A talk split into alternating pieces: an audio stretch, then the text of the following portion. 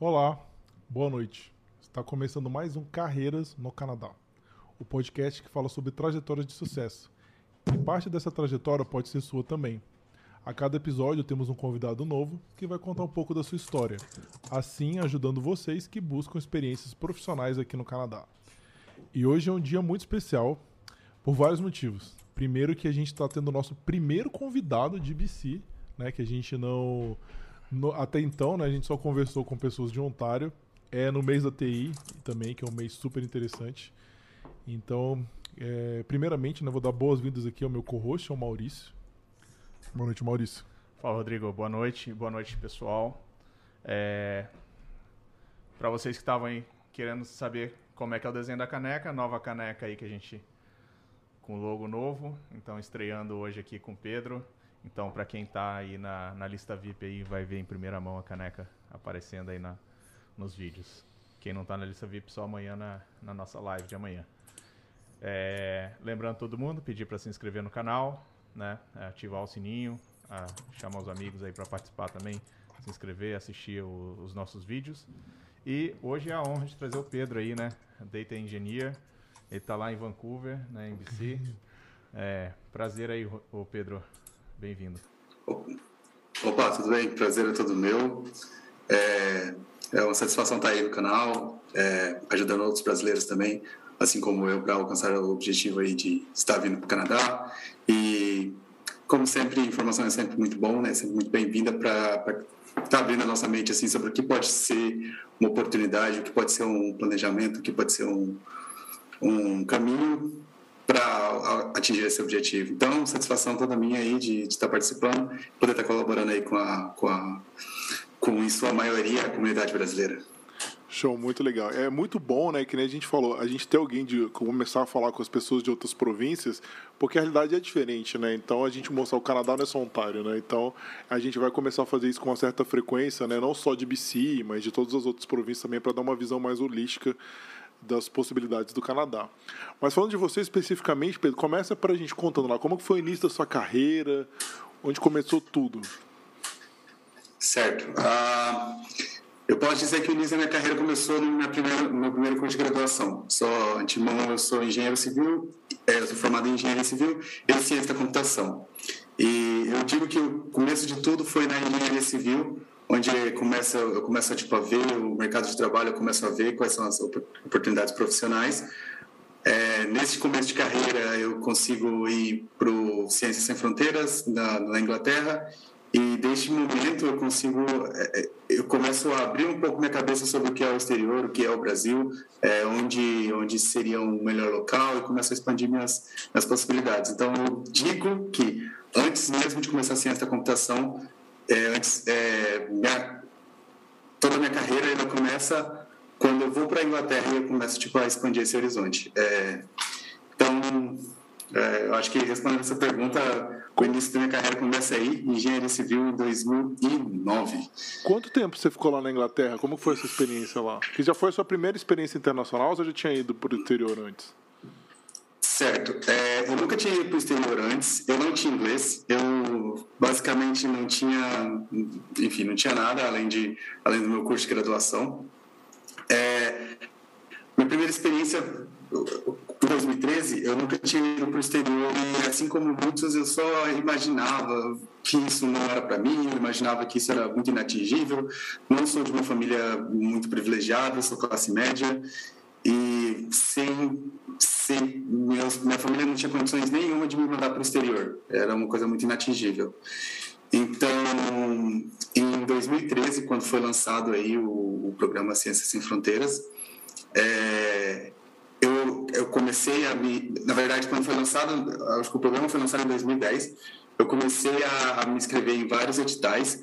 Tentei editar Espanha, tentei no edital de Portugal, tentei no edital de, tentei duas vezes no edital de Espanha, uma vez no edital de Portugal, e eu não conseguia. E foi em 2013 quando eu resolvi é, tirar das minhas costas um peso que eu acho que todo mundo que tem um inglês assim não tão nunca colocou seu inglês à prova, acho que todo mundo que nunca colocou seu inglês à prova tem medo do IELTS ou do TOEFL ou qualquer teste de proficiência. Então, foi aí, em 2013, que, que eu, que, pelo Ciências Sem Fronteiras, eu fiz um exame de proficiência, eu é, realmente coloquei meu inglês à prova e daí eu consegui me candidatar para conseguir ir para o Ciências Sem Fronteiras e assim eu venci tipo, essa barreira da minha primeira experiência internacional, sabe? É, eu consegui entrar num edital para um país de língua inglesa. Ah, legal. Quanto tempo você ficou lá na Inglaterra? Eu fiquei um ano e meio. Nossa, bastante. Estudando, né? Estudando engenharia, né? É que, se eu não me engano, posso estar equivocado, mas Fronteira você ia lá para estudar, fazer parte da sua graduação no fora, não é isso? Exato, exato. É, na época eu não, atingi um, um inglês é, para ir diretamente para a faculdade, daí eles me deram três meses de, de curso de inglês e depois desses três meses eles, eles me deram mais um ano no, no curso de engenharia civil lá na universidade. Ah, legal. Aí o que você fez? Você voltou para cá depois de um ano e meio, assim, voltou para cá não, voltou para o Brasil e você terminou o curso. Como que foi, assim, depois? Como que foi esse retorno para o Brasil depois de tanto tempo morando fora, né, estudando fora? Exato. É, o que que aconteceu? É, durante, durante todo esse período, assim, tipo, não só a minha experiência internacional começou, tipo, a mudar, como toda a forma que eu pensava, como a forma que eu via o mundo, entendeu? E daí, depois dessa experiência, é, eu tive que voltar para o Brasil, mas é, a partir deste momento que eu voltei para o Brasil, eu já voltei com uma cabeça um pouco diferente. Já voltei já vendo que o mundo era mais do que só tipo uma pequena bolha brasileira, que o, o mundo pensava de 30 mil formas diferentes, entendeu? E a partir desse momento que eu voltei para o Brasil, que eu tive que voltar para o Brasil, que daí depois, depois de alguns anos, finalizando engenharia civil, começando ciência da computação, é, eu, eu já tinha, quando eu voltei para o Brasil, eu já tinha essa inquietude de não ficar mais no Brasil. Que, assim, eu, eu gosto do Brasil, adoro a cultura brasileira, mas tem alguns pontos no Brasil que me incomodavam muito e, e eu simplesmente pensei que no exterior talvez as oportunidades e as condições de vida seriam melhores é aquela sensação de não pertencimento mais, né? Eu sei bastante. Quando eu fiz o meu primeiro intercâmbio também em 2006, eu voltei para o Brasil e você tem aquele choque cultural reverso. É, é muito estranho isso, né? Você não se sentir em casa no seu próprio país. É, é bem Exato. É muito complicado. Aí, beleza, vamos lá. Beleza, você voltou, né? Terminou o curso, você viu, caramba, quero ir. Você chegou a trabalhar no Brasil com engenharia civil? Cheguei, mas só puxando um gancho sobre o que você falar sobre o não pertencimento, foi isso foi uma coisa que eu senti bastante, sabe? Quando eu voltei para o Brasil, assim, e você começa a ver algumas coisas, assim, que de certa forma é, é o trivial para o Brasil, e daí você fala assim, poxa, eu não penso assim lá fora, tipo, eles não pensavam assim, mas a maioria da população aqui no Brasil pensa assim, então, tipo, sou eu errado. Simplesmente você, você começa a pensar, tipo, não, não pertenço a esse, essa, essa maioria de pessoas daqui, entendeu? E daí foi isso que, que, que, me motivou mais, assim, tipo, a sair do Brasil, sabe? Eu sei. Eu, eu te entendo perfeitamente, porque coisas assim que você começa a não tolerar mais, jeitinho para tudo, né? Tentar se dar bem em cima dos outros, falta de pensamento coletivo, só pensamento individual, ou coisas básicas assim que me irritavam muito quando eu voltei. Tipo, alguém vai furar fila. Você não vê ninguém furando fila aqui. Entendeu? Fora fila é um negócio que não. Quer dizer, pode até ver, sim, tudo bem, não vou falar que é perfeito. Mas você vê com uma menor intensidade, né? É, é. Que você vê no uhum. Brasil algumas coisas assim que são bobas, cara. Mas, cara, tipo. Enfim, a gente pode ficar aqui falando o dia inteiro nisso aí, né? de coisas Exato. bombas que, que a gente não vê aqui que passam a te incomodar, mas beleza. Mas então, voltando, aí beleza, assim, você viu que já falou, cara, não é mais minha praia aqui, né? Mas então, você chegou a trabalhar com engenharia civil no Brasil? Eu cheguei a trabalhar com engenharia civil no Brasil. É... Quando eu terminei o curso de engenharia civil, eu entrei para a prefeitura de Cuiabá e lá eu comecei a atuar parte do, parte do meu parte do meu tempo eu atuava como engenheiro civil lá. É, vamos lá, 2016 eu me formei em engenharia civil eu entrei na prefeitura de Cuiabá. Quando foi quando foi 2016 também eu comecei a, a fazer ciência da computação na federal. Daí neste momento eu estava tanto atuando como engenheiro civil quanto fazendo curso de graduação. Contudo, com poucos anos que eu estava fazendo, com poucos anos de curso de ciência da computação, eles, eles me chamaram para trocar de área. Inicialmente eu fui um pouco relutante, por causa que ciência da computação para mim sempre foi um hobby. Eu sempre nunca imaginei atuando na parte Caramba, de computação. Você fez uma graduação como hobby, que diferente. uma graduação. Porque normalmente a pessoa que faz como hobby, né, vai procurar, sei lá, um curso, é, alguma, sei lá, enfim, um curso no YouTube, um curso, sei lá, mas não, a graduação realmente. Caramba, que legal, é diferente. É, é porque assim, é, sabe quando você tem, você tem aquela. Quando o seu hobby sempre apontou para uma direção, eu fiz engenharia civil, por causa que, enfim, para engenharia civil você precisava ser. Na, na época eu tinha o pensamento que para engenharia civil eu precisava assinar, eu precisava de um curso de graduação, enquanto para computação eu sempre poderia atuar sem nenhum curso de graduação nem nada. Só que daí no momento eu pensei assim, poxa, tipo assim, isso é um hobby, tudo bem, mas por que não me profissionalizar e tipo realmente ver todas as nuances desse, desse ramo assim, tipo mesmo que seja por um hobby, sabe? De, de verdade eu não tinha nenhuma pretensão em, em voltar em atuar na computação, até porque no meu pensamento, não sei se é a realidade, a engenharia civil sempre me pagaria melhor que a computação, é, principalmente no Mato Grosso, é, na minha cabeça. Não sei se é a realidade, mas na minha cabeça sempre foi assim. Daí eu sou uma pessoa bem que penso bastante na parte econômica, sabe, na parte financeira, e eu falei assim, eu não vou largar a engenharia civil, onde vai me trazer vai me trazer uma certa grana para ir para a computação que talvez não, não vai me dar a rentabilidade que eu que eu espero que eu preciso. Só que aí foi em poucos momentos que eu estava, em poucos anos que eu estava no curso de computação, eu já quebrei a cara por causa que quando eles, quando o pessoal da prefeitura, de, própria prefeitura de Cuiabá descobriu que eu estava fazendo computação, eles já me chamaram para ser gerente de projeto em, em um projeto de TI na computação e no, no, no com salário equivalente. Ah, então assim não graduado, eu não graduado, é, não precisando assinar, por causa que na, na Prefeitura de Cuiabá eu assinava na, na aprovação de projetos, então eu era, eu era responsável pela, pela parte pública do, de um projeto. Então, sem precisar assinar, sem ter essa responsabilidade, ainda não graduado, eu já comecei tipo, minha carreira em computação numa equivalência de salário. É, é interessante essa sua visão, né? Porque assim, a computação hoje, né, assim, de uma forma geral, né, no mundo inteiro, né, é as maiores ofertas de emprego, né? Todo mundo querendo desenvolvedor, arquiteto, tudo, né? E uhum. assim, claro, engenharia civil também é uma profissão interessante, né? ainda mais assim, aqui no Canadá a gente pode dizer, né? Como a construção civil precisa de profissionais qualificados, mas a computação é, é, é brutal, cara. Você, você sentiu isso depois, né? E viu já na pele é. essa diferença. Mas aí, você. Principalmente quando eu cheguei aqui. É, você abandonou completamente a engenharia depois disso? Falou, ah, pra quê? Eu tô ganhando, já nem me formei, já tô ganhando igual, né? tchau. Como que foi? Pois é, tipo, mais ou menos esse estilo. É, durante todo o momento que eu ficava. Durante todo o momento que eu estava trabalhando integral para a prefeitura e, e estudando integral,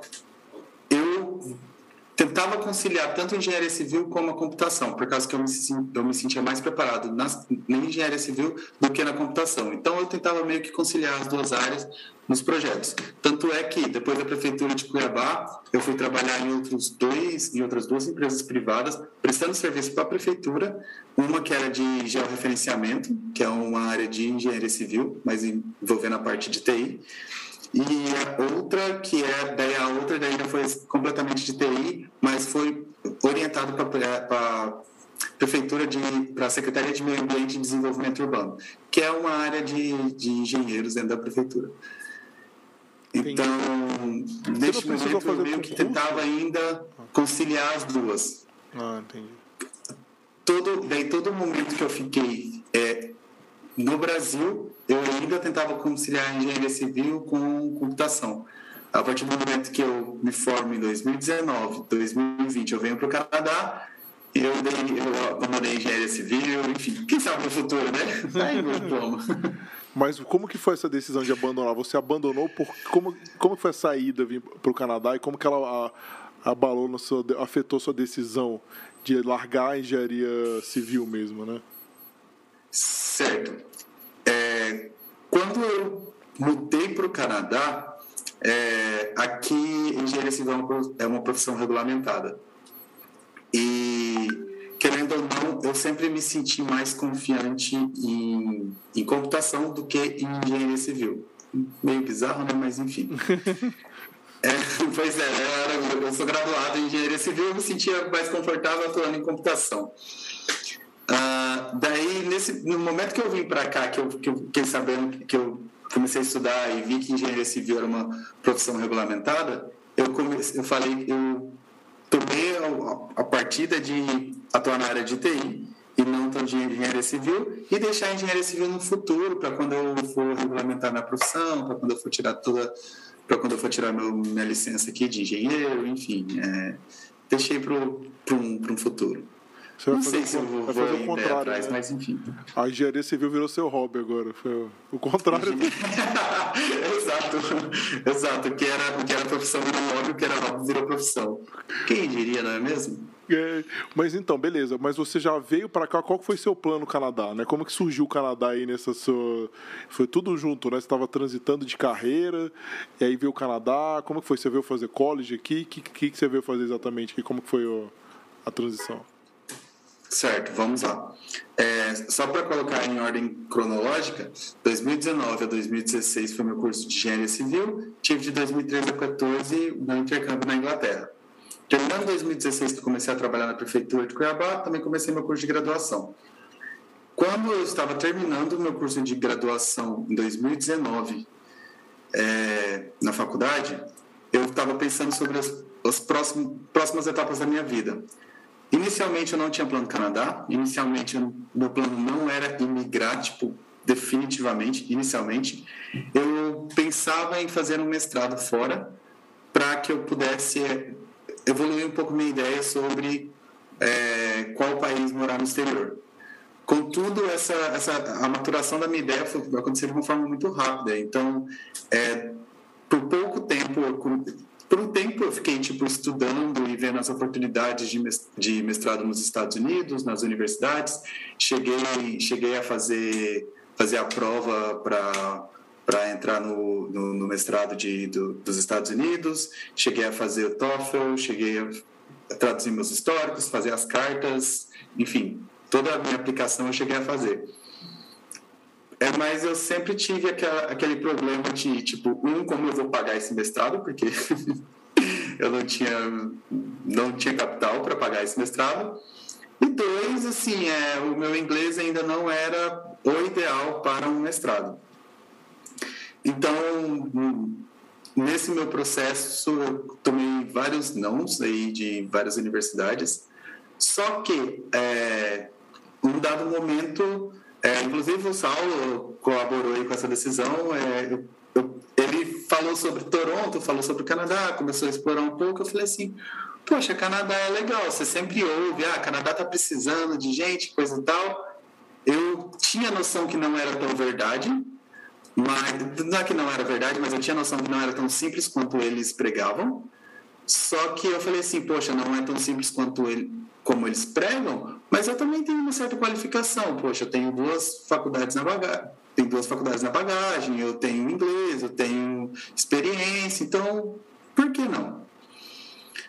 E nesse nesse nesse meio tempo, assim que eu, no último semestre da faculdade que eu, que eu estava tipo vendo, eu acabei fazendo uma consultoria de imigração para o Canadá. No meio dessa consultoria de imigração, falando sobre as possibilidades e tudo mais, sobre um call, na verdade, foram levantadas três principais possibilidades de imigração para mim para o Canadá. Um era pelo college, fazer um ano de college, PGWP, enfim, padrão. É, a segunda é tirar um CLB 9 no IELTS. Para vir pelo também FSW, era... né? Direto. Isso, pelo FSW. Era, era um CLB 9, com CLB 9, com as minhas graduações, com tudo, eu, consegui, eu conseguiria tipo, atingir um mínimo ali para ser chamado pelo, pelo FSW. E a, durante a consultoria de imigração, eles levantaram a possibilidade de pegar o visto do Work Holiday Visa. Mas você Isso, tem tipo, nacionalidades me... sem ser brasileira? Sem ser. Não, eu só sou brasileiro, não tenho nenhuma outra nacionalidade. Porque o Work Holiday Visa, até onde eu sei, vamos abrir o disclaimer aqui de novo, né, pessoal? Abrir o disclaimer, a gente sempre faz isso. Nós não somos especialistas em migração, qualquer assunto migratório, falar com o Terry Ferreira, que é nosso parceiro, ele é consultor habilitado. Mas até onde eu sei, o Work Holiday Visa são para alguns países europeus. O brasileiro não se enquadra nele até onde eu sei. Pode ser, eu acredito que seja correto, porque não tem brasileiro nessa situação e tem algumas consultorias que vendem isso erradamente, não tem direito. Mas enfim. Certo. É... Então. Você não veio por isso, com momento, certeza. eu vim pelo World Holiday Visa. Ué, muito estranho. E, então, vamos lá. Nesse momento que eles que, que, deram tipo essa, essa deixa, mas eu, enfim, eu também não sou, não sou regulamentado, não sou consultor, enfim. É, tudo isso foi o que eu fiz de estudo, o que eu fiz do site do governo. O que, que aconteceu? É, eles deram, tipo, essa brecha do Work Holiday Visa, que, tipo assim, meio que... Pra, que, eu, que eu fiquei sabendo de outros. E acontece que, você tem razão, o Work Holiday Visa, ele tem um parcerias diretas com a maioria dos países europeus, mas não só europeus. Tem tipo a Austrália, tem uh, o Reino Unido, que agora não faz parte mais da Europa, ou, oh, desculpa, da União Europeia, que tem o Reino Unido, uh, e tem alguns outros países também. É, acontece que, no, além desses países, existem algumas ONGs que são regulamentadas a oferecer esse esse Work Holiday Visa. Ah, você pegou o, as letrinhas miúdas do programa. Exato. Eu adoro essas letras miúdas. então, o que aconteceu? Tinha uma ONG e uma dessas ONGs era a Go International. Na época, hoje eles não são mais habilitados para oferecer para o Brasil. Então, até então, na época, eles ainda não eram habilitados a oferecer para o Brasil. Hoje eu acho que do, do Work Holiday Visa enfim, não, não sei porque eles estão mudando tipo direto, mas enfim, voltando ao assunto. Daí eu mandei uma mensagem diretamente para a Go International, eu mandei em inglês, tipo tudo, falando que eu estava interessado. Eles me responderam falando que tinha uma, tinha uma oportunidade. É, no exato momento eu falei assim, ok, eu tenho interesse, quanto fica? Já me mandaram um invoice, eu já paguei. E, enfim, honraram com o meu Work Holiday Visa. Não, é legal, mas você pagou por isso, né? É, é, é, assim, você contactou eles, eles tinham interesse mútuo e você pagou por. Eu não sei como que funciona, por isso que eu tô, tô curioso, eu não, não sabia que você pagaria, né? Porque, por exemplo, a gente chamou aqueles, né? Que ele, é, ele é da é desenvolvedor e pela empresa certo. que ele falou que é a Van Hack, ele paga um FII, mas a empresa ajuda ele a alocar, né? Ela, a, a empresa procura vagas para ele, né? Dá todo um uhum. aparato uhum. para ele, mas eu acho que o seu é diferente, foi diferente, não, não é bem assim, né? É, no meu, no meu, basicamente, eu paguei só pelo Work Holiday Visa. Para eles paguei direto para Go... Para eles te ajudarem. Paguei direto para Go International. Ah. Isso, que é, no caso, para eles me ajudarem a me alocarem, é, toda a parte de treinamento, enfim. É, e era um programa fechado. Então, era um visto de trabalho que eu tinha por um ano, um visto aberto, Work Holiday Visa. Eu vi que pelo site do governo que eles eram regulamentados a fazer isso. Eu entrei no site oficial deles, eu falei diretamente com o consultor deles. Então, assim, todo o meu processo foi nos termos oficiais. Tipo assim, Legal. assim, eu jamais paguei um invoice de, de algo que eu li na internet. Entendi. Não, legal, é bom, é bom saber, assim, é, é, que tem essa exceção, não sei se você falou, não sabe, hoje não tem mais, né? Interessante saber, porque até onde eu sabia, não, não realmente não tinha, que legal. Bom, bom você ter conseguido. Eu vou colocar ainda uma coisa do futuro ainda, enfim, mas ok. É, só, só meio que encurtando para chegar numa segunda parte, é, durante esse, esse o, o, o visto de trabalho durante um ano, eu cheguei inicialmente como como visitante, fiquei como visitante, esperei conseguir um emprego para que no momento que eu conseguisse um emprego eu voltasse, fizesse flagpole e trocasse meu status para pegar esse visto de esse visto de trabalho, certo? Mas uma coisa interessante que eu gostaria de falar, e é uma coisa que eu geralmente falo para todo mundo, é que dentro do site oficial do governo do Canadá, existem algumas opções que às vezes a gente não explora tanto. Por que eu estou dizendo isso? Quando foi em junho de, de junho do ano passado, eu estava com problema de visto por causa que meu Work Holiday Visa tinha vencido. A minha empresa ela não tinha feito a LMIA para mim, então tipo, eu não tinha como estender pelo Work Holiday Visa.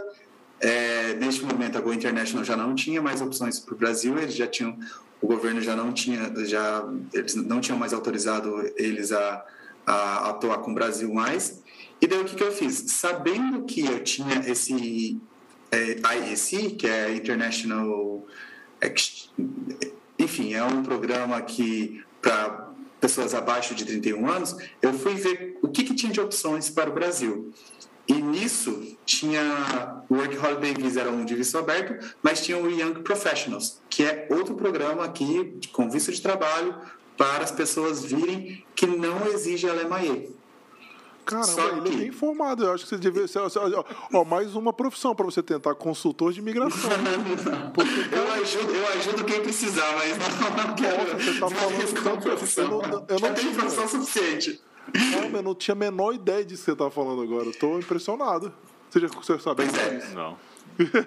e, e foi, uma coisa, foi uma coisa bem interessante, porque o que, que acontece? No momento que eu não tinha mais work permit, a, a, minha empresa até queria fazer o LMAE para mim, só que o LMAE demora muito, enfim, tinha todo um processo burocrático para. Eu, vim para o LMAE, eu conheço bem, assim, eu estou bem. Esse eu posso falar com propriedade. Você está bem, bem por dentro dele? Eu, eu não sei, eu nunca tive um LMAE, então. É, eu sei bem, Enfim. bem complicadinho que é. Mas legal, então. beleza. Então, continua, continua, desculpa te cortar. Não, daí, daí o que acontece? Eu fui pelo Young Professionals e eu vi que pelo Young Professionals tinha algumas instituições que poderiam oferecer, isso pra, oferecer esse visto para o Brasil. Dentre elas tem a Universidade de. Acho que é a Universidade de British Columbia, eles podem. Tinha a Isaac, que é uma das ah, opções que eles oferecem. Sim. E, se eu não me engano, tinha outras, mas eu agora teria que ver no site. Daí, nesse momento, o que, eu fiz? Eu entrei em contato com a ISAC do Brasil, eu entrei em contato com a ISAC aqui do Canadá, falei assim, olha, apertem suas mãos, olha aqui a minha empresa, então, é, é, tipo, ela quer contratar vocês para conseguir um visto de trabalho. Eles fizeram um acordo, um acordo bilateral, um acordo com a Isaac e com a minha empresa, para que a gente conseguisse gerar um visto de para que eu fosse selecionado pela, pela Isaac e pegasse um visto de trabalho. Calma aí, essa empresa, só para colocar, a empresa que você já iria trabalhar nela? Que eu já estava trabalhando. Já estava trabalhando aqui, lá no, aqui no, no Brasil? Não, aqui. Aqui no Canadá. Aqui no Canadá. Tá, é que Isso. a gente tem que chegar como que ele conseguiu essa, com essa posição já, com o Holiday Visa, é que você pulou um pouquinho.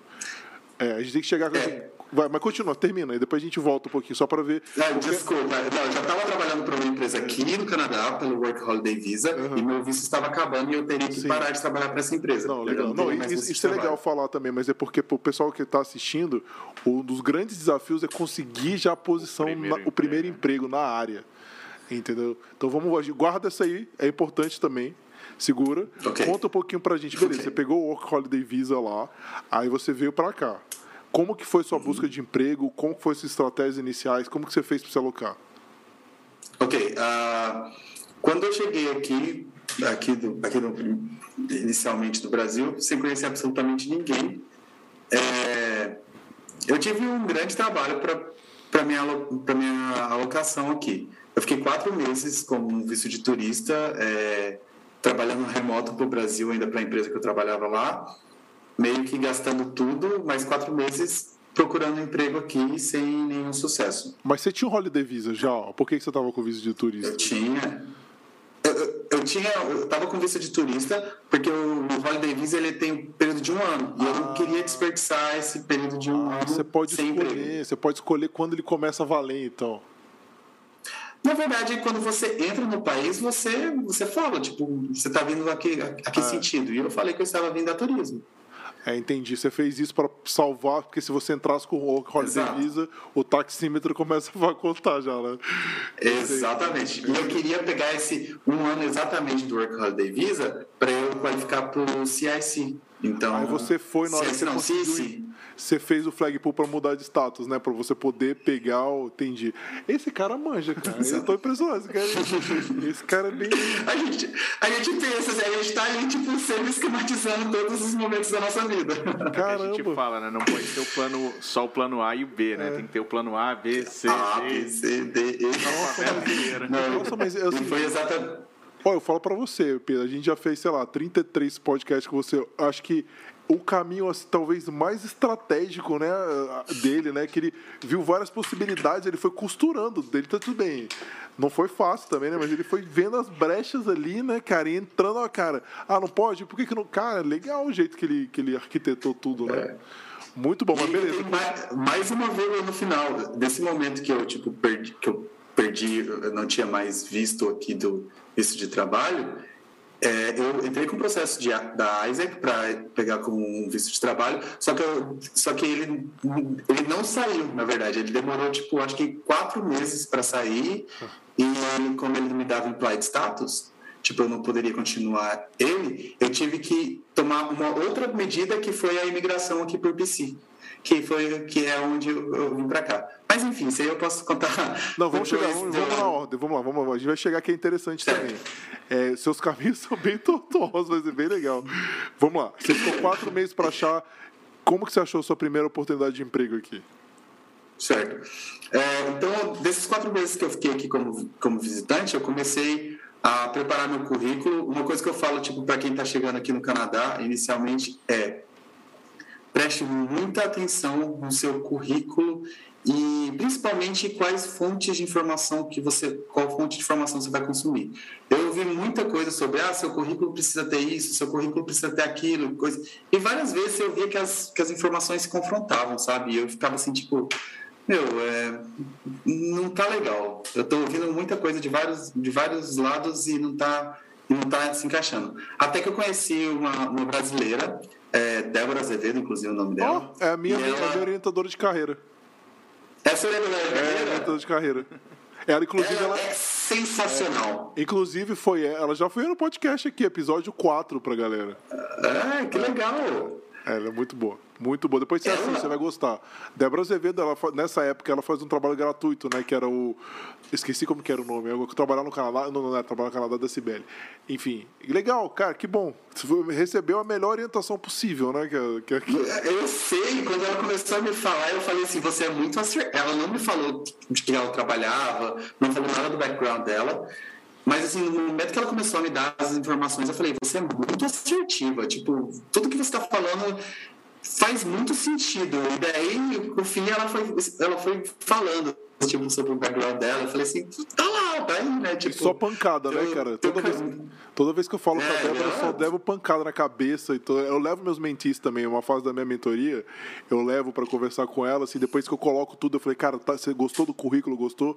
Eu falei, eu também gostei, a gente vai levar pra ela, a gente vai apoiar, vai apoiar nós dois, cara, vamos lá. Mas é bom, né? Porque ela tem uma visão, pô, é muito mais experiência, né? Ela trabalha com isso, não tem como comparar com a gente que entende, mas nós não somos profissionais, a gente não vive disso, né? Então, é outra coisa, Exato. né? Então é muito bom. Ah, que legal, cara. Fico feliz aí de a Débora ter te ajudado também. E a gente ter essa coisa Pois em é. comum também. E aí, E é beleza, uma coisa que eu Débora- falo, tipo assim, é, montar seu currículo, montar sua profissão aqui no Canadá não é simplesmente ah, você escrever seu LinkedIn de uma forma bonita ou você colocar suas experiências de uma forma legal. Você tem toda, tipo, diga- é uma carreira, não uma carreira, mas tem todo um mercado por trás sobre, tipo, como elaborar isso, como apresentar as informações de uma forma que você vai, tipo, passando as etapas. Então, é bem complexo isso, sabe? Tipo, eu, dou- eu dou graças a Deus até hoje que eu encontrei ela, que ela me ajudou. Foi, tipo assim, sensacional. Beleza. Não, aí ela arrumou, preparou teu LinkedIn com você, arrumou teu resumê e você já aplicou para posições de IT. Como que foi essa sua, essa sua primeira posição? Como Exato, eu ajeitei minha carreira, tipo, no Brasil, coloquei, tipo, tudo focado a parte de engenharia de dados e comecei a aplicar e nesse momento eu comecei a ter um pouco, um pouco mais de, de retorno sobre, sobre, sobre as minhas aplicações. Só que só que o meu primeiro emprego aqui no Brasil mesmo foi através desses grupos. É, tem um grupo no WhatsApp Tech Toronto que é, publicaram uma vaga lá. Eu cheguei tipo no WhatsApp do, do, do cara e do Amaury, simplesmente falei assim, olha, tô aqui novo, tal, é, quero entrar no mercado de trabalho, e ele foi e me indicou para a empresa que ele trabalha. E nessa indicação eu consegui, tipo, meu, primeira, meu primeiro emprego. Na área mesmo ou era outra área? Aqui no Canadá? Na área mesmo. Aqui no Canadá, na área, na área de, de engenharia de dados, era uma empresa de consultoria, tipo, era uma, era uma vaga, uma vaga júnior ainda, tipo, que consultoria, tipo, inclusive para quem vem na área de para a área de TI, é, consultoria é um, são empresas muito boas por causa que eles estão dispostos, é, ao, na maioria das vezes, a, algumas vezes, na verdade, eles são dispostos a pegar uma pessoa é, sem background, sem experiência canadense, que eles, que eles consideram muito valiosa, e começar a te, a te capacitar, começar a te ensinar, começar a tipo, te dar a experiência que você precisa. Então foi, foi uma oportunidade muito boa, eu aprendi muito com eles, eles realmente pegaram na minha mão e falaram assim, vamos aqui que nós vamos desenhar juntos. Foi através do então, networking, né? Mais uma vez provando né, que o networking é sempre a melhor ferramenta. Mas você, você, beleza, você era formado em ciência da computação, mas você já tinha essa experiência antes como, como engenheiro de dados ou, ou a, a experiência surgiu, você se candidatou? Como que foi isso? Eu tinha, eu tinha algum, dentro desses trabalhos que eu fiz, tanto na prefeitura quanto nas empresas privadas, eu, em alguns projetos eu tive que trabalhar com, com transformação de dados, eu tive que trabalhar com, com essa parte de, de engenharia de dados. E foi baseado nisso que a gente, que, que, através do currículo, eu comecei a contar sobre os projetos que eu fiz na, na engenharia de dados e e assim, é, eles me deram uma oportunidade de falar assim, ok, você já tem algum, um background na parte de dados, então... Você direcionou sua experiência para a parte de dados, né? Provavelmente a, a Débora deve ter orientado, olha, você quer tra fazer, trabalhar com dados, deixa no seu resumê, e isso é importante a gente frisar, pessoal que está assistindo, Exato. que várias vezes a galera não entende. Eu gosto de falar isso, por exemplo, eu trabalhei com estratégia, finanças, processo, um monte de coisa. Só que quando eu vou aplicar para uma vaga que é gerência de projeto, eu vou falar dos projetos. Entendeu? Eu não vou falar de outras coisas que, embora eu tenha experiência, não estão me ajudando naquilo. Se ele está procurando um gerente de projeto especializado em implementação de RP, para que, que eu vou colocar lá que eu implementei a área de estratégia numa empresa que eu trabalhei? Eles não querem saber disso, cara. Falar, ah, legal, que? Exato. Não é isso que eu quero. E esse é, um, esse é um parto, cara. Eu gosto de frisar, porque a gente tem essa dificuldade, eu tenho essa dificuldade, o Maurício tem com o nosso mentis. Eles querem colocar a vida inteira, eles querem botar um podcast lá dentro do resumedo deles, cara. E não é isso, tem que colocar o que a vaga precisa. E a gente passou por isso, né? É, não, eu fiz isso. O Maurício fez isso, a gente errou também. E era difícil, a Débora chama isso, que com certeza você teve a orientação dela, ela chama isso de parto, você tem que ter esse parto. E para mim, eu, eu lembro da, da, conversa com ela, ela falou, Rodrigo, eu sou PHD, eu tenho 12 livros lançados para que, que eu vou pôr isso no meu currículo se eu não estiver aplicando para uma posição da universidade? Isso me ajuda em quê? Em nada. Ela falou, Rodrigo, isso é a minha maior vaidade. Quando ela falou isso, eu falei, cara, se uma PHD está tirando 12 livros, quem sou eu para tirar 3, 4 experiências ali que não tem nada a ver? Entendeu? Eu achei livros publicados, né? Tipo assim, é, não são cara. artigos, são livros. É, exatamente, entendeu? Então, pô, é, é, Mas é difícil, cara. Por mais que a gente bata, cara, a gente bate, bate, bate, bate nisso, as pessoas ainda têm dificuldade de colocar um resumo voltado para atividade em vez de resultado, entendeu? É difícil que faz, é, é, é, que nem a Débora, a Débora define bem um parto, cara. Você tem que passar por isso e tem que entender que você está fazendo coisa errada. Eu falava que era cortar um membro, né? Parece que você estava cortando um braço, uma perna sua. E é engraçado porque, assim, depois que você entra no mercado de trabalho, você entende que, tipo, faz muito sentido sabe? Tipo assim, não é você também. Tá no Brasil, parece que se você tiver um ano vago, é, parece que, nossa, você ficou desempregado e vai, vai pesar de uma forma negativa para você do Brasil.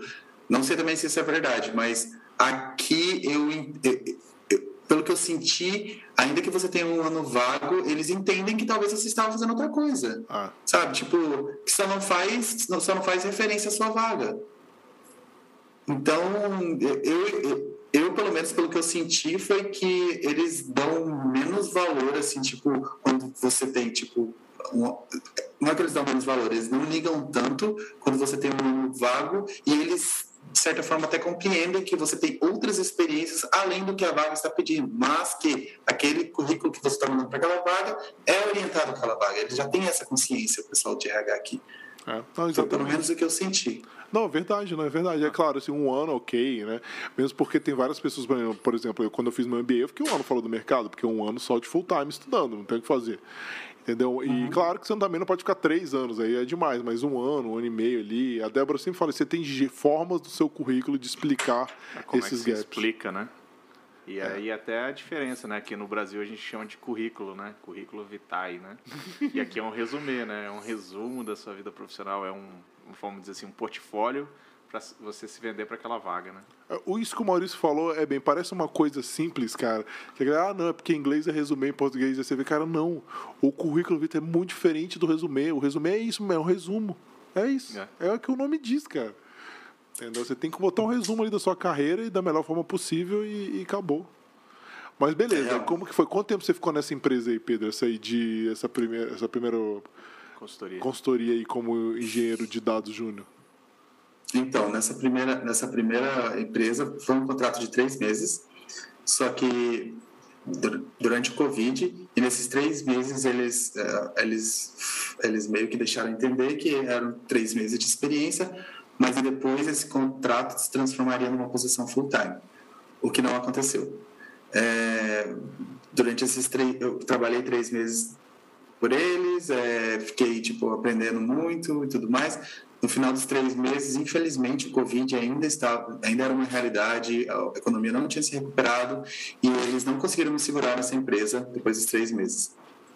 E novamente eu voltei lá para Estaca Zero, mais quatro meses procurando um outro emprego. Caramba, já, mas aí já com, com, o cronômetro rolando, né? Porque já tinha, você já tinha uh, usado já o Work Holiday Visa, né?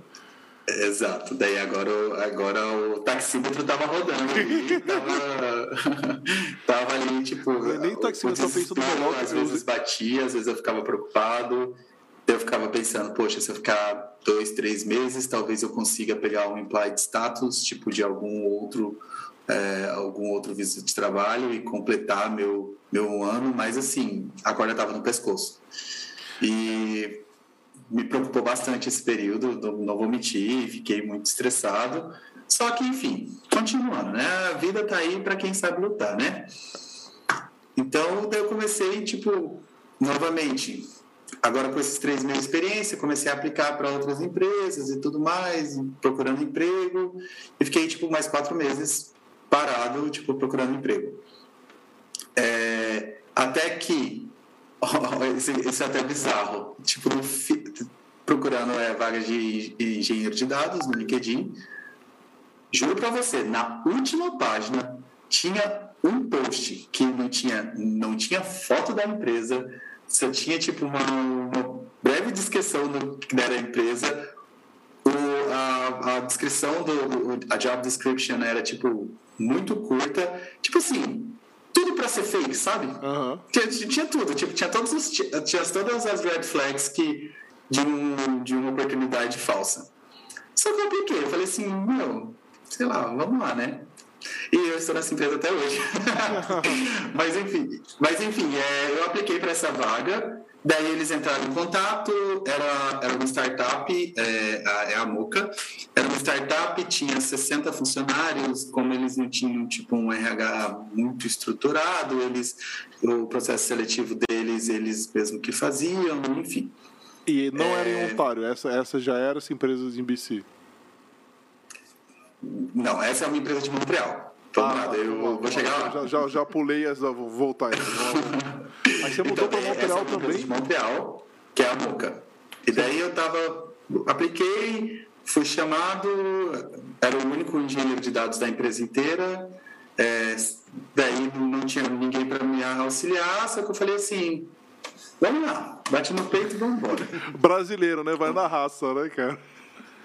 Não, é, é, aquele negócio, se você não se arrisca, né, meu? Você, é. você precisa se arriscar, você precisa assumir a responsabilidade, sair da sua zona de conforto, claro, né? Você não vai é, estragar algo, né? Mas você precisa é, tomar... É, tipo, é, claro, por exemplo, no caso, por exemplo, você é, não vai pegar um projeto de engenharia, sendo que você não pode ser engenheiro aqui no Canadá, né? Não é uma coisa louca. É uma coisa, assim, que é difícil, é um desafio, mas é dentro das, das suas habilidades. É possível de ser atingido Exato. ou não, né? Não é uma coisa inatingível, né? Falei, ah, não, vai construir Exato. uma ponte aí, né? Não, não é essa pegada. É. Não era algo que eu não sabia fazer, era algo que eu nunca tinha feito. Aham. Então, assim, é diferente. Então, assumi essa responsabilidade, comecei nessa empresa, eles, eles sabiam que eu era o único engenheiro de dados, eles tinham, eles tinham ciência de que eu tinha pouca experiência aqui no Canadá, e eles tinham ciência de toda a minha experiência no Brasil. Só que em todo momento eles, eles foram, eles me deram suporte. Então, eles falaram assim, Pedro, a gente sabe que não tem outro engenheiro de dados aqui, a gente sabe que não tem ninguém para te capacitar, principalmente do, de todo, de todo o sistema legado que já existia. É, O, o outro engenheiro de dados não estava mais na empresa e tipo já fazia três meses que eles não estavam na empresa, então tipo não tinha alguém para tipo, me passar o- conhecimento do que estava acontecendo. É, e eles foram bem sinceros, falaram assim, a gente sabe de toda essa situação e por isso a gente vai tipo é, o vice-presidente, que era o meu que era o meu gestor, ele chegou e falou assim: então, assim, tome seu tempo para você entender tipo, toda a infraestrutura, entenda o que está acontecendo, coisa e tal, e a gente vai te dar um tempo para você se adequar. E, e assim foi indo. Tipo, eles me deram a- a- as permissões na, na AWS para que que eu conseguisse tipo, me adequar ao ambiente, para conseguisse estudar o ambiente, e assim eu fui entendendo o que, o que se passava, o que estava acontecendo. Enfim. Você precisou tirar a partir daí- certificação? Algum? Eles te pediram certificações? No... Ou você foi estudando, tirando? Como que foi? Então, nos três meses que eu fiquei na outra empresa, eles, eles, eles pediram para eu tirar a certificação de Cloud Practitioner, tipo da AWS. E eu tirei durante a empresa que eu estava antigamente. Então, eu já tinha a certificação na AWS. Ah, Legal. Tem que ser, né? Certificação na área de TI, cara, assim, a gente pergunta, mas assim, é, tá ligado, não tem como, né, cara? Todo mundo que vem aqui, a gente também, né? Não tem que fazer, a gente é super certificado, porque Canadá é a sopa de letrinha, né, cara? Quanto mais letrinha você bota do lado do teu nome ali, mais eles vão gostar. Exato. Mas beleza, aí você foi lá, continua. Só fazendo, só fazendo um gancho, é muito interessante que você, que você trouxe a parte da certificação, que é uma coisa que eu acho que ajudou muito na minha carreira, sabe? É, quando você não tem é, a experiência canadense, toda a sua experiência no Brasil, que de certa forma, se não for numa empresa notória, tipo do Brasil, acaba não valendo de nada que... você- quando você não tem muito em, em termos de ah, em termos de base para tipo mostrar para o seu empregador que você é, é capaz daquela certa área é, a certificação para mim eu acho que que, que foi um é, exerceu um papel crucial sabe? Que de certa forma eu não tinha o embasamento que eles precisavam tipo nas empresas notórias tipo no Canadá ou enfim qualquer coisa ou universidade reconhecida. Mas como eu tinha uma certificação eles tinham em que confiar que eu seria capaz de realizar o serviço. Então, uma coisa que eu sempre eu aconselho para tipo, as pessoas que estão vindo para cá, tipo, principalmente na área de TI, não tem muito como provar isso, coisa e tal. Vai- um bom caminho é vá em certificações, tipo, veja algumas certificações que vai agregar valor e, e faça isso, sabe? Apesar de prova não provar nada, é, dá ao empregador uma certa, uma certa segurança no seu conhecimento. Ah, você tem uma instituição que fala pra você, né? É que nem eu falo, eu não preciso falar que eu sei gerente de projetos, cara. Eu tenho um PMP. O PMP diz por mim. Exato. Entendeu? Eu Não preciso falar Exato. que. Tá aprovado. Entendeu? Exato. Então, é bem por aí. Mas beleza. Aí, aí você tava nessa empresa de Montreal. Continua falando um pouquinho, ó. Você, ficou você chegou aí pra Montreal ou não? Não, eles queriam que eu fosse para Montreal mais que tudo, mas eu não gostei de Montreal. Enfim, é, eles, é, é, a empresa de Montreal, era para eu ir para Montreal, é, é, só que acabou, tipo, eu acabei ficando todo meu período em Toronto, como o serviço era remoto, chegou, chegou um tempo que eles, que eles deixaram remoto mesmo, enfim, nem, nem, nem, quiser, nem é, pediram mais para eu ir para Montreal. É, daí o que, que aconteceu? Vamos lá. Quando foi chegando em meados de junho, onde meu visto de trabalho é, se encerra, a empresa de Montreal foi comprada pela empresa por uma empresa aqui em Vancouver. Isso, calma aí, vamos contextualizar. Era 2020 ou era 2021 isso? 2021. 21 já, tá. É, do- 2021, vai lá. Cheguei em fevereiro, quatro meses parados. Fevereiro, março, abril, maio, junho. Junho eu fui conseguir o primeiro emprego, fiquei junho agosto, setembro, estava tava na rua de novo. Daí setembro, outubro, novembro, dezembro, eu fiquei procurando emprego. Janeiro de 2021 foi quando. 4 de janeiro de 2021 foi quando eu entrei na MUCA. Entendi.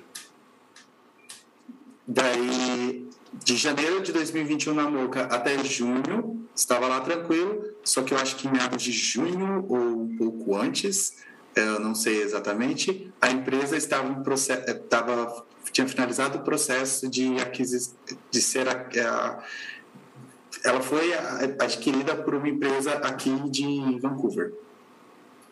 E daí o que, que aconteceu? Nesse, lembra que eu estava falando sobre o processo da Isaac, certo? Lembro. Só que a gente chegou a fazer todo o processo da Isaac, só que o meu visto de trabalho estava para vencer. É, o, o, processo da Isaac, como ele, é, como ele é um processo de fora do Canadá, ele não, ele não garante o implied status. Então, tipo, vencendo meu visto, eu teria que parar de trabalhar. E estava tipo demorando muito, já fazia tipo dois meses que eu tinha aplicado pro, pro, para esse, esse visto e ainda eles não tinham nenhuma resposta e meu visto meu visto estava acabando. Quando isso aconteceu e eu fiquei sabendo que a empresa de Montreal tinha sido, tinha sido comprada pela empresa de Vancouver, eu comecei a ver quais eram os processos de imigrações que eu poderia, tipo, que eu poderia, que eu poderia participar e eu comecei a ver os processos de imigração aqui de, aqui de, de BC. Uh, no processo de migração daqui de BC, no, no, no Tech Draw, Tech Pilot, é, hum, é, o BC, BC PNP Tech. Ok. Que eles, que eles falam. Eu vi que eu cumpria todos os requisitos, contudo, eu precisava ser contratado por uma empresa daqui de BC. Hum. E daí, nesse momento, eu falei assim: hum, interessante. Então, eu cheguei e falei com, com, com, com o meu gestor, eu falei assim: olha, eu sei que a gente está pela ISEC. A ISEC, o, o governo está demorando muito para dar essa resposta. Eu não tenho implied status, eu vou ficar sem visto. A LMIA já virou, tipo, fora de cogitação, porque até a gente entrou com o processo de LMIA para o permitir já ia ficar, tipo, muito em cima também.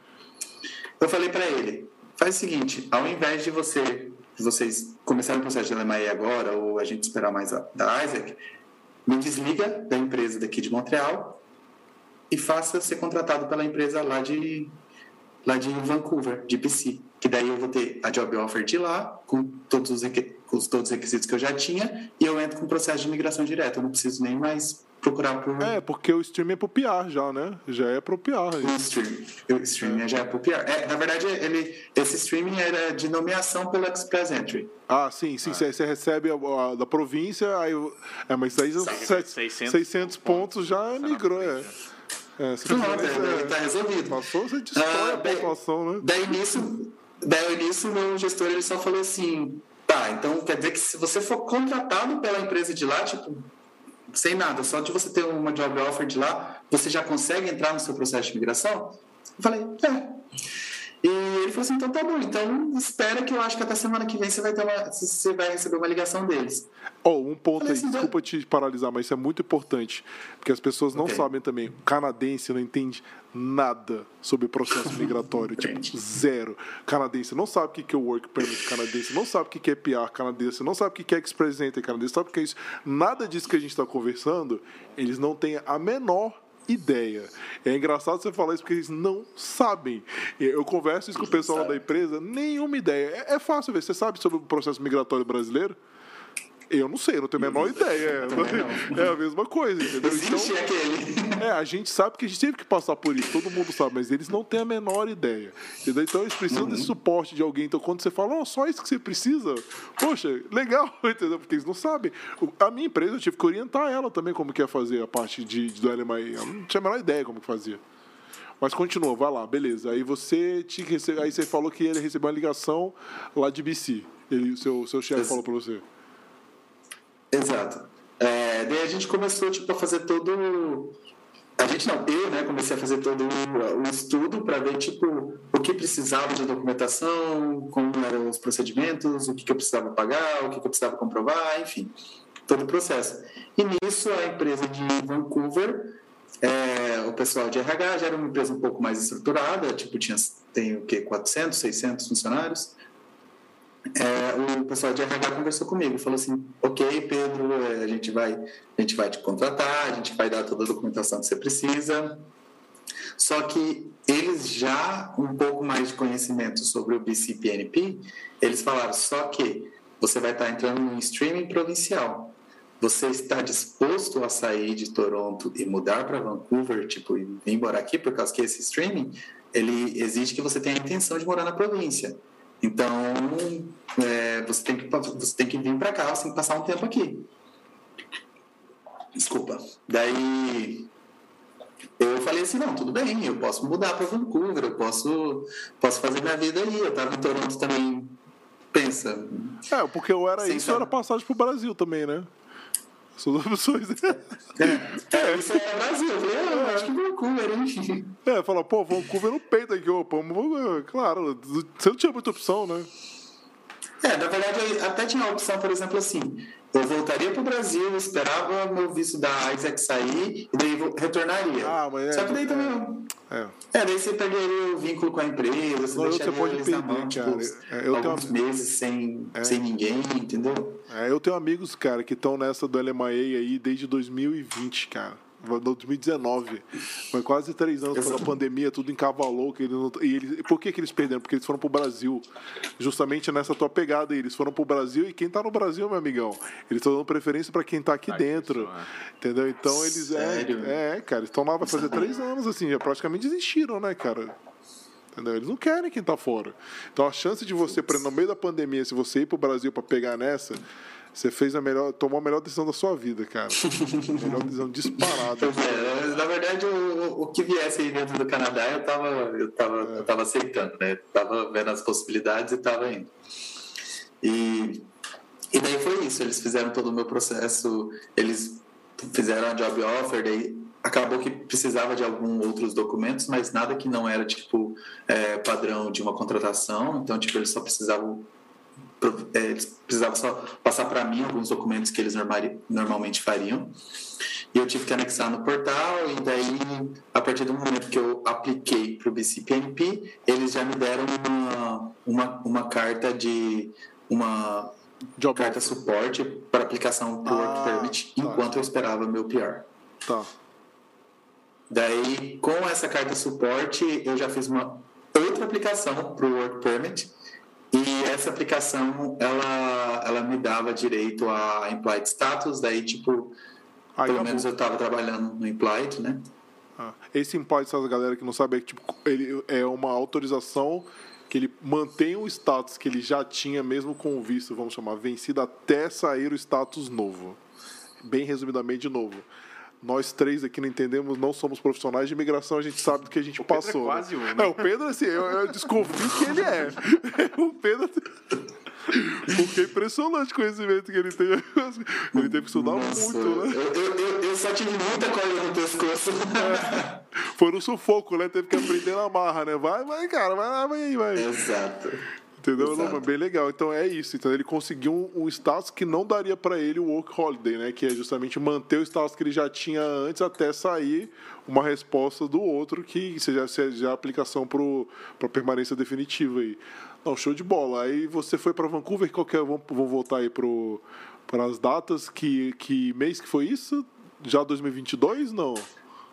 Foi, é, não, foi em junho. Daí o que, que acontece? Em junho, julho.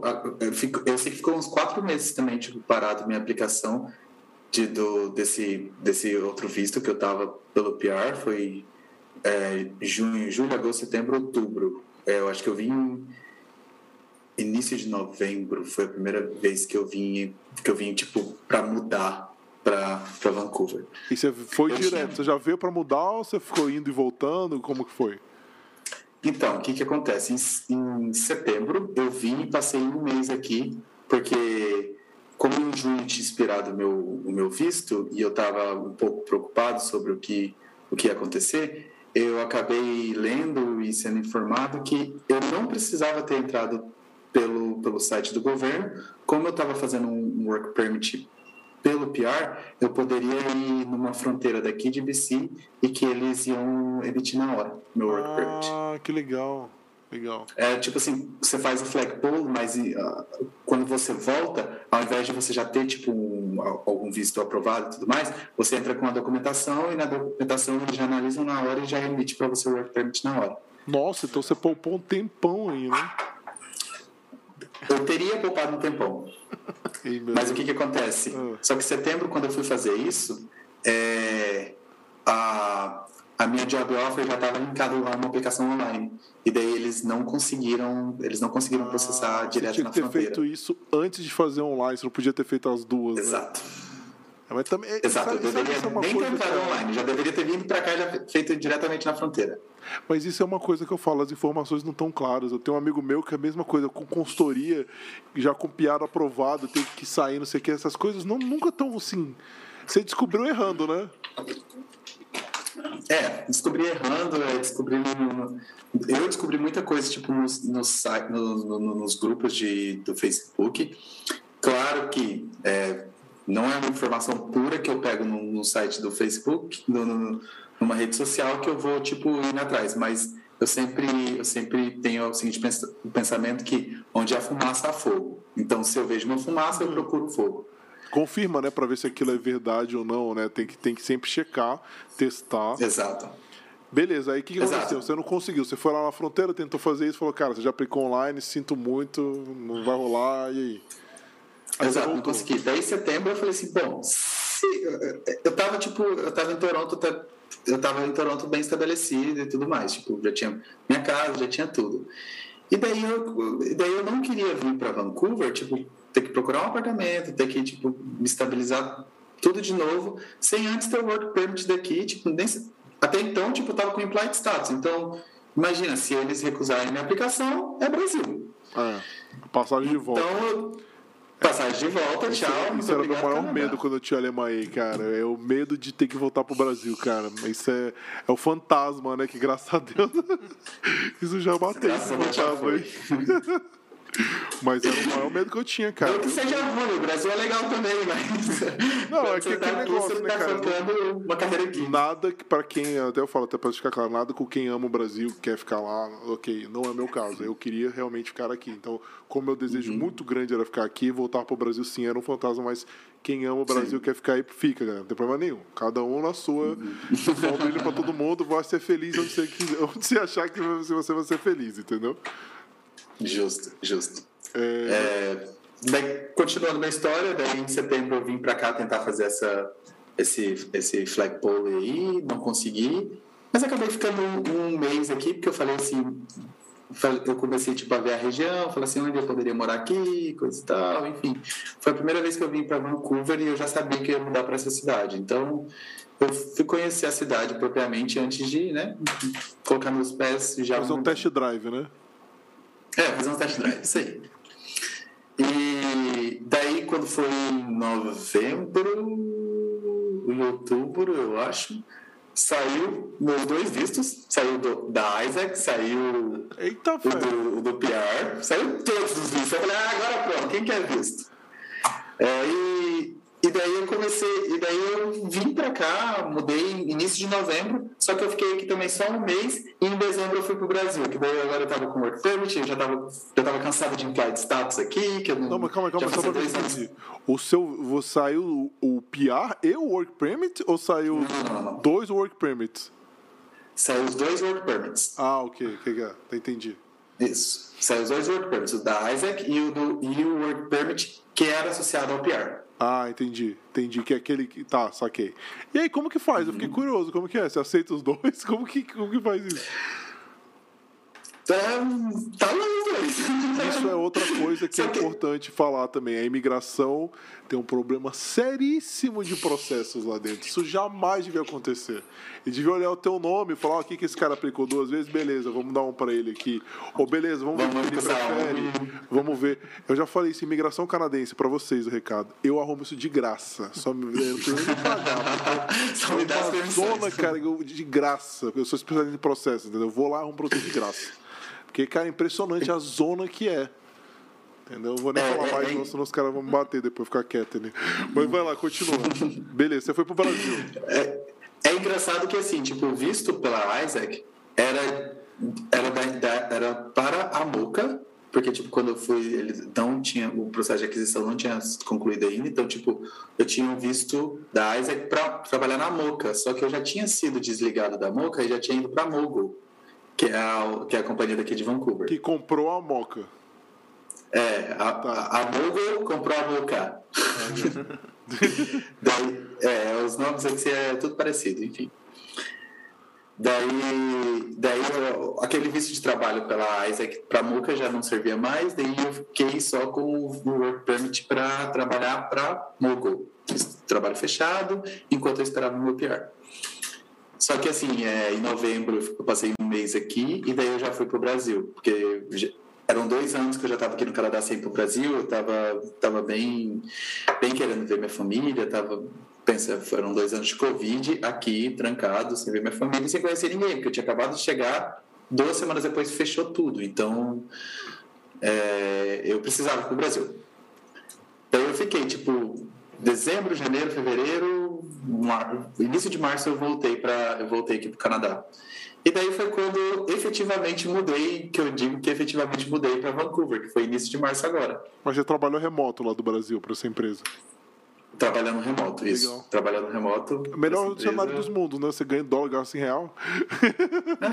Não, e, e, o melhor é que nesse um mês que eu fiquei em novembro aqui em Vancouver, eu fiquei um mês e eu aluguei tipo, um apartamento para um mês.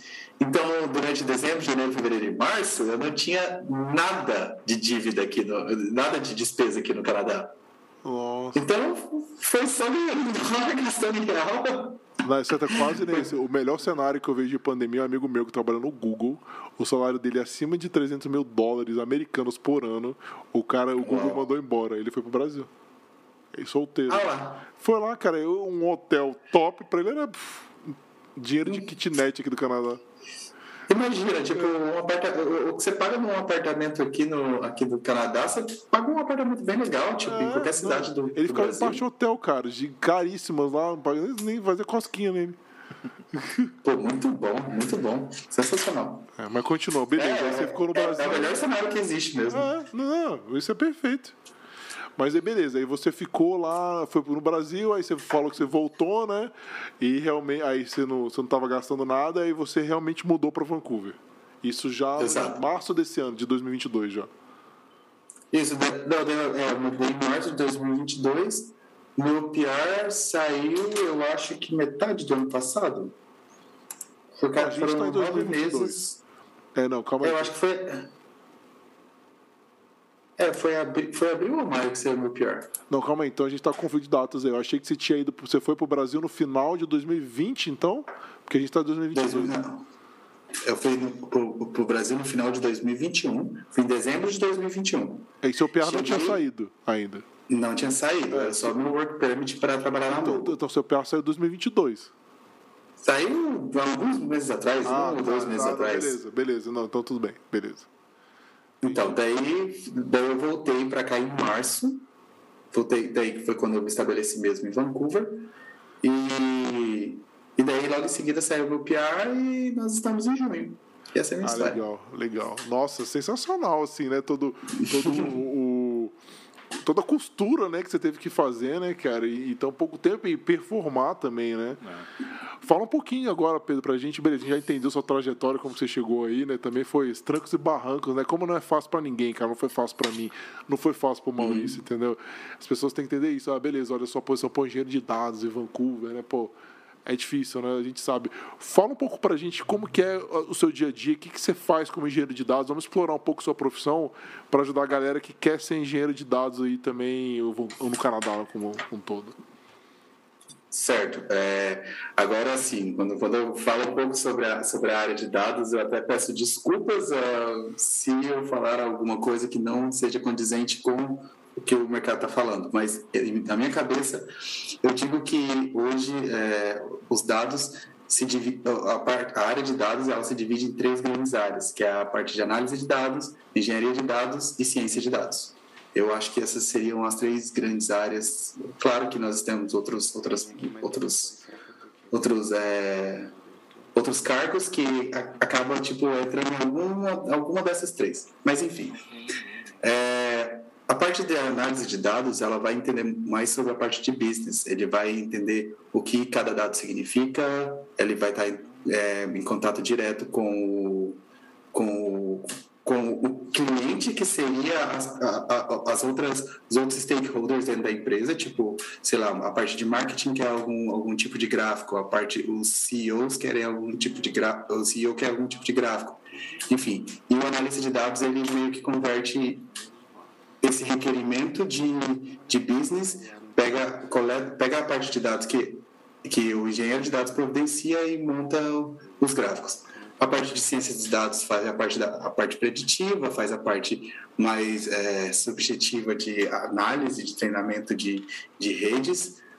Enquanto a parte de engenharia de dados, que é onde eu estou, ele vê toda a parte da infraestrutura que vai por trás. Suponhamos, se eu tenho um banco de dados de produção, um analista de dados, um cientista de dados, ele não vai consumir direto do nosso banco de dados de produção, até porque ele não vai performar de uma forma correta para eles. E é, quando eles começarem a fazer suas análises, eles podem acabar prejudicando a performance para o nosso consumidor, para o nosso cliente.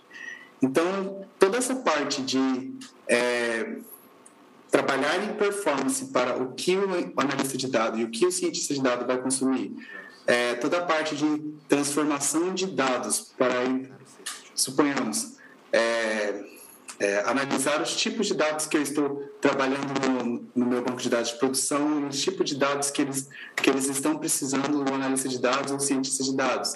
É, onde eu vou salvar esses dados, é, é, como está meu data warehouse performando. Toda essa parte, que é a parte de infraestrutura por trás dos dados, cai sobre o engenheiro de dados.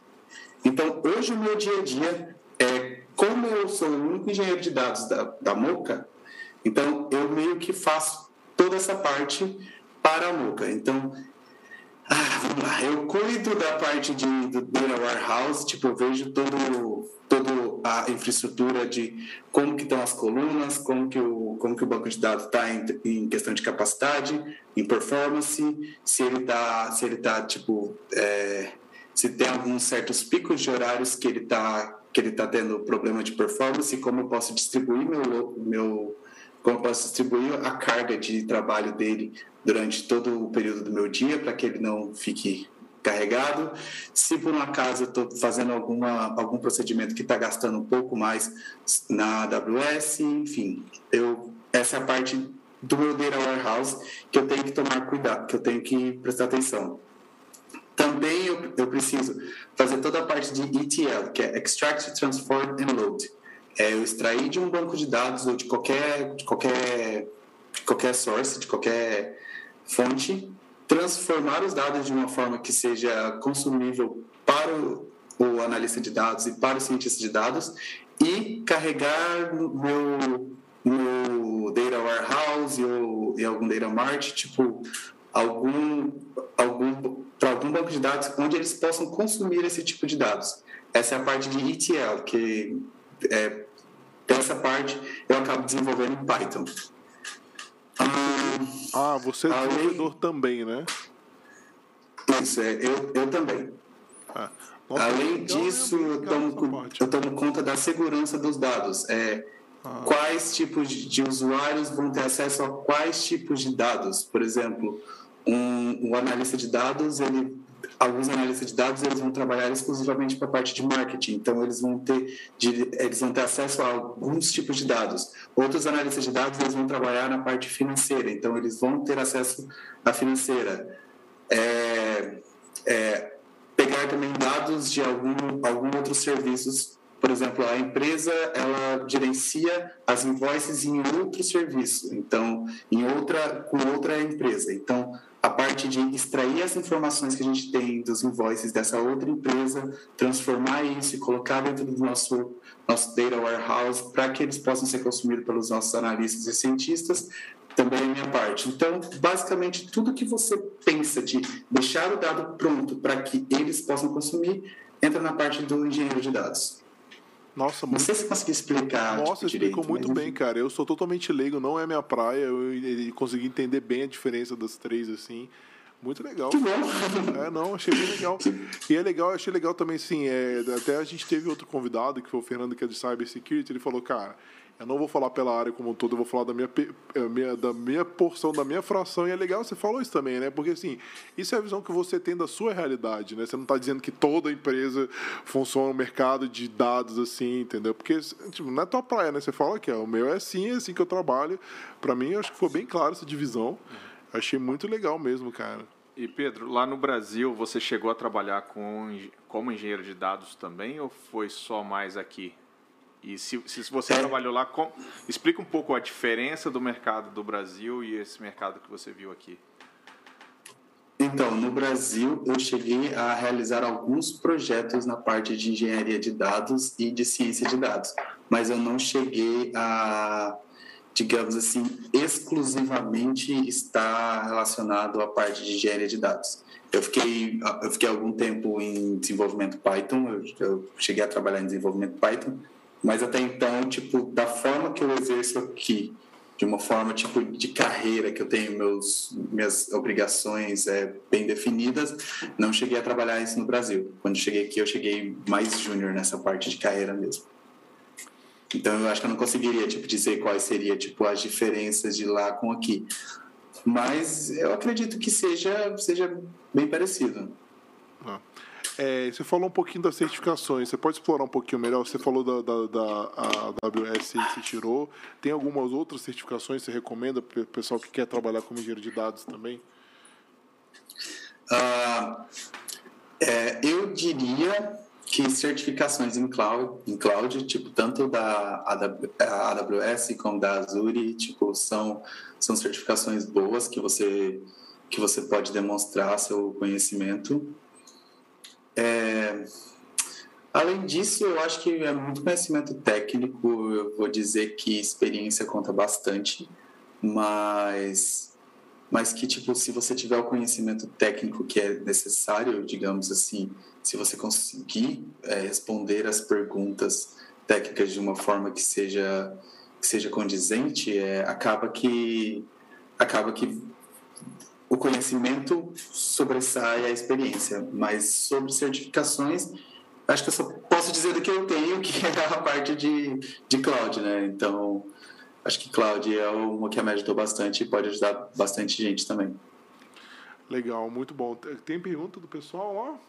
Só... É porque o vídeo está privado, não tem como fazer pergunta. Ah, tá. A gente acabou de descobrir porque o vídeo é privado, né? Porque a gente até Agradecer o pessoal da lista VIP aí que está assistindo. Desculpa, a gente não vai conseguir que vocês façam perguntas. A gente está aprendendo também, né? A gente vai montar um módulo depois para eles, exclusivo, assim, alguns podcasts especiais só para a galera da lista, vista, da, da lista VIP.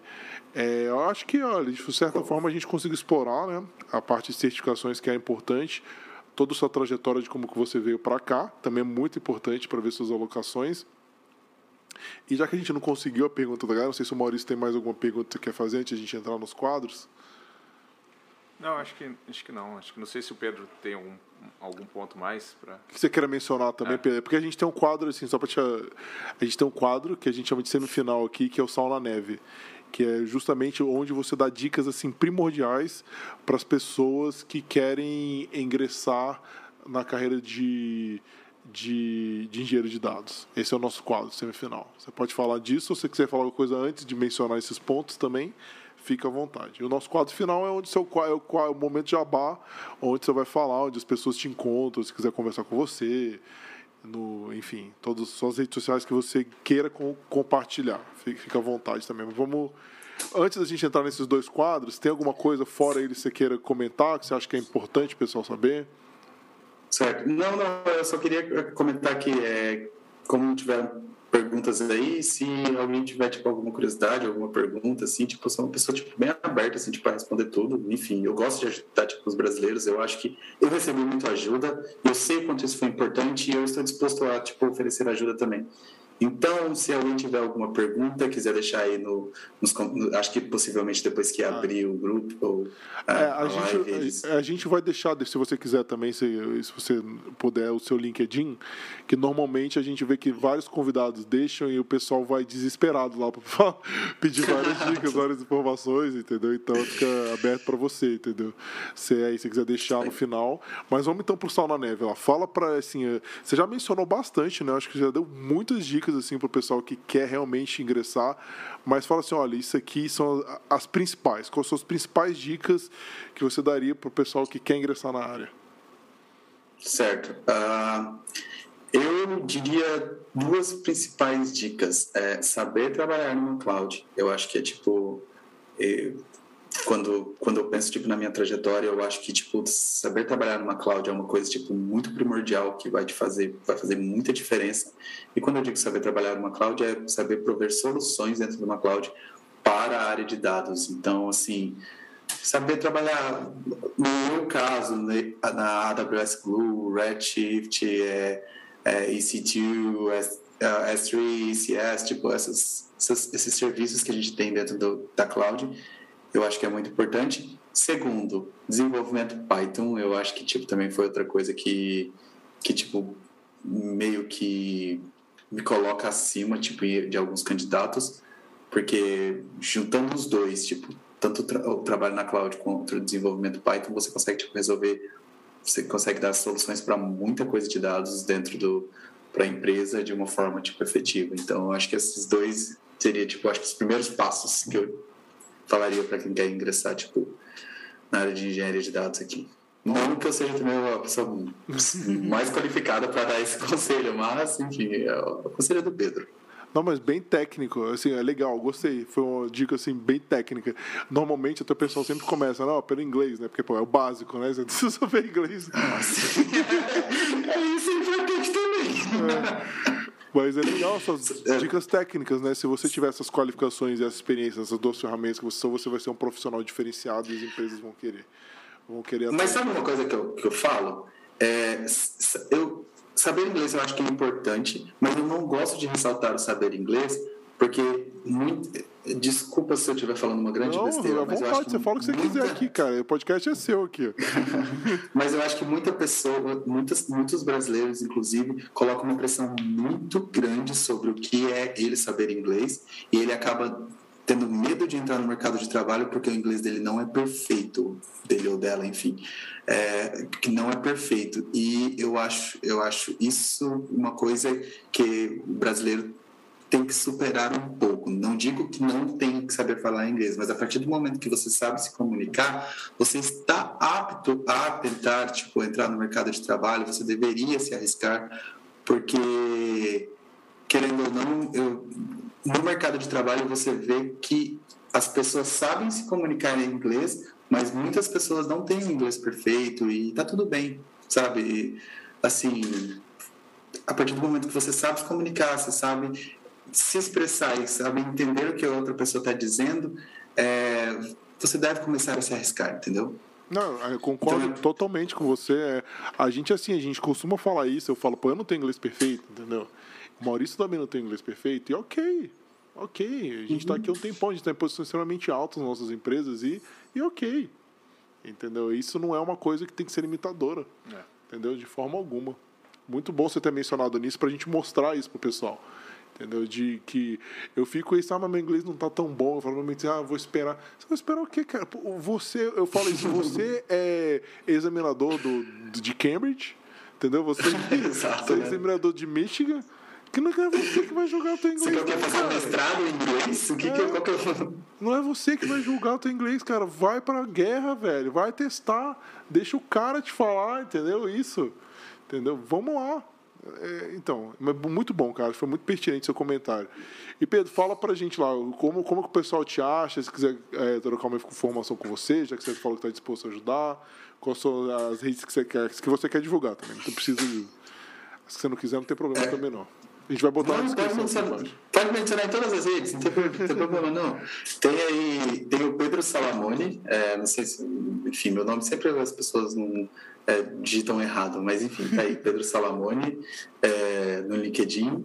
é, no Instagram, vai saber, né? Você só, só pega o P e Salamone essas são essas redes sociais. O Facebook também, se você preferir Facebook, tá lá Pedro Salamone. Em todas as redes sociais você pode digitar isso que eventualmente você vai achar.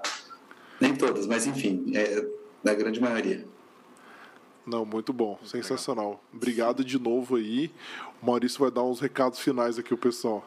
Obrigado, Pedro. É, só lembrando o pessoal aí, é, se, de se inscrever no canal, né? É, não se esqueça também na, de preencher a nossa lista VIP que tem lá na, no Linktree do Instagram, tá? Então, uhum. vocês se inscrevendo lá na, nessa lista VIP, vocês vão ter acesso aí a vários conteúdos exclusivos. A gente vai estar tá divulgando coisas em primeira mão para vocês aí. Então, participem lá e em breve a gente ter, vai ter mais novidades aí para vocês.